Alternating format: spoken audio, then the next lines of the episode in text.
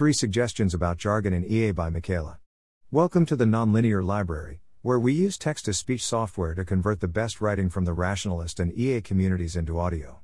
This is Three Suggestions About Jargon in EA, published by MichaelA on the Effective Altruism Forum.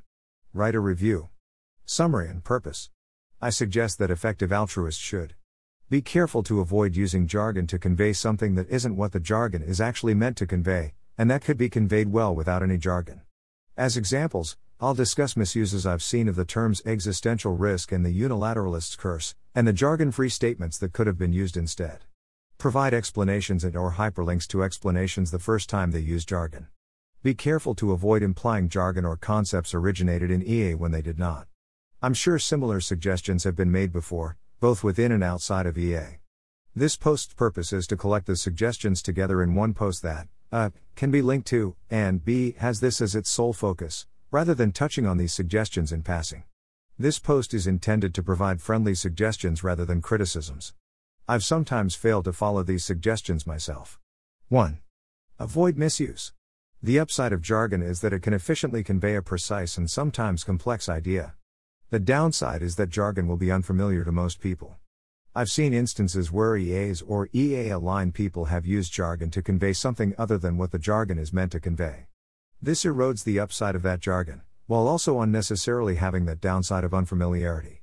In these instances, it would be better to say what one is trying to say without jargon, or with a different, appropriate jargon.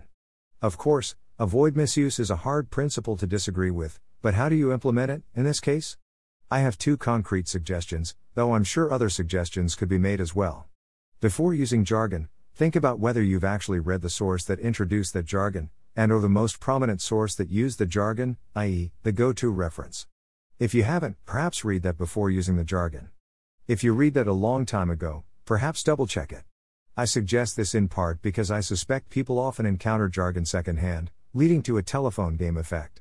See whether you can say the same idea without the jargon, at least in your own head. This may help you realize that you're unsure what the jargon means.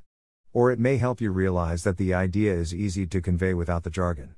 I'll now give two examples I've come across of the sort of misuse I'm talking about. Existential risk. For details, see clarifying existential risks and existential catastrophes. What the term is meant to refer to, the most prominent definitions of existential risk are the following. An existential risk is one that threatens the premature extinction of Earth originating intelligent life or the permanent and drastic destruction of its potential for desirable future development. Bostrom, 2012. End. An existential risk is a risk that threatens the destruction of humanity's long term potential, Ord, 2020. Both authors make it clear that this refers to more than just extinction risk. For example, Ord breaks existential catastrophes down into three main types extinction, unrecoverable collapse, and unrecoverable dystopia. What the term is sometimes mistakenly used for, the term existential risk is sometimes used when the writer or speaker is actually referring only to extinction risk, for example, in this post, this podcast, and this post. This is a problem because this makes the statements unnecessarily hard to understand for non EAs. We could suffer an existential catastrophe even if we do not suffer extinction, and it's important to remain aware of this. It would be better for these speakers and writers to just say extinction risk, as that term is more sharply defined, more widely understood, and a better fit for what they're saying than is the term existential risk. See also Cotton-Barratt and Ord. A separate problem is that the term existential risk is sometimes used when the writer or speaker is actually referring to global catastrophic risks. This invites confusion and concept creep, and should be avoided. Unilateralist curse. What the term is meant to refer to, Bostrom, Douglas, and Sandberg write. In some situations, a number of agents each have the ability to undertake an initiative that would have significant effects on the others. Suppose that each of these agents is purely motivated by an altruistic concern for the common good. We show that if each agent acts on her own personal judgment as to whether the initiative should be undertaken, then the initiative will be undertaken more often than is optimal. The unilateralist's curse is closely related to a problem in auction theory known as the winner's curse. The winner's curse is the phenomenon that the winning bid in auction has a high likelihood of being higher than the actual value of the goods sold. Each bidder makes an independent estimate and the bidder with the highest estimate outbids the others. But if the average estimate is likely to be an accurate estimate of the value, then the winner overpays. The larger the number of bidders, the more likely it is that at least one of them has overestimated the value. What the term is sometimes mistakenly used for, I've sometimes seen unilateralist curse used to refer to the idea that, as the number of people or small groups capable of causing great harm increases, the chances that at least one of them does so increases, and may become very high. This is because many people are careless, many people are well intentioned but mistaken about what would be beneficial, and some people are malicious. For example, as biotechnology becomes democratized, we may face increasing risks from reckless curiosity driven experimentation, reckless experimentation intended to benefit society, and deliberate terrorism. See the vulnerable world hypothesis. That idea indeed involves the potential for large harms from unilateral action. But the unilateralist curse is more specific, it refers to a particular reason why mistakes in estimating the value of unilateral actions may lead to well intentioned actors frequently causing harm. So the curse is relevant to harms from people who are well intentioned but mistaken about what would be beneficial, but it is not clearly relevant to harms from people who are just careless or malicious. 2. Provide explanations and or links. There is a lot of jargon used in EA. Some of it is widely known among EAs. Some of it isn't. And I doubt any of it is universally known among EAs, especially when we consider relatively new EAs. Additionally, in most cases, it would be good for our statements and writings to also be accessible to people who aren't part of the EA community. This is because the vast majority of people, and even the vast majority of people actively trying to do good, aren't part of the EA community. Moss, 2020. I say in most cases because of things like information hazards.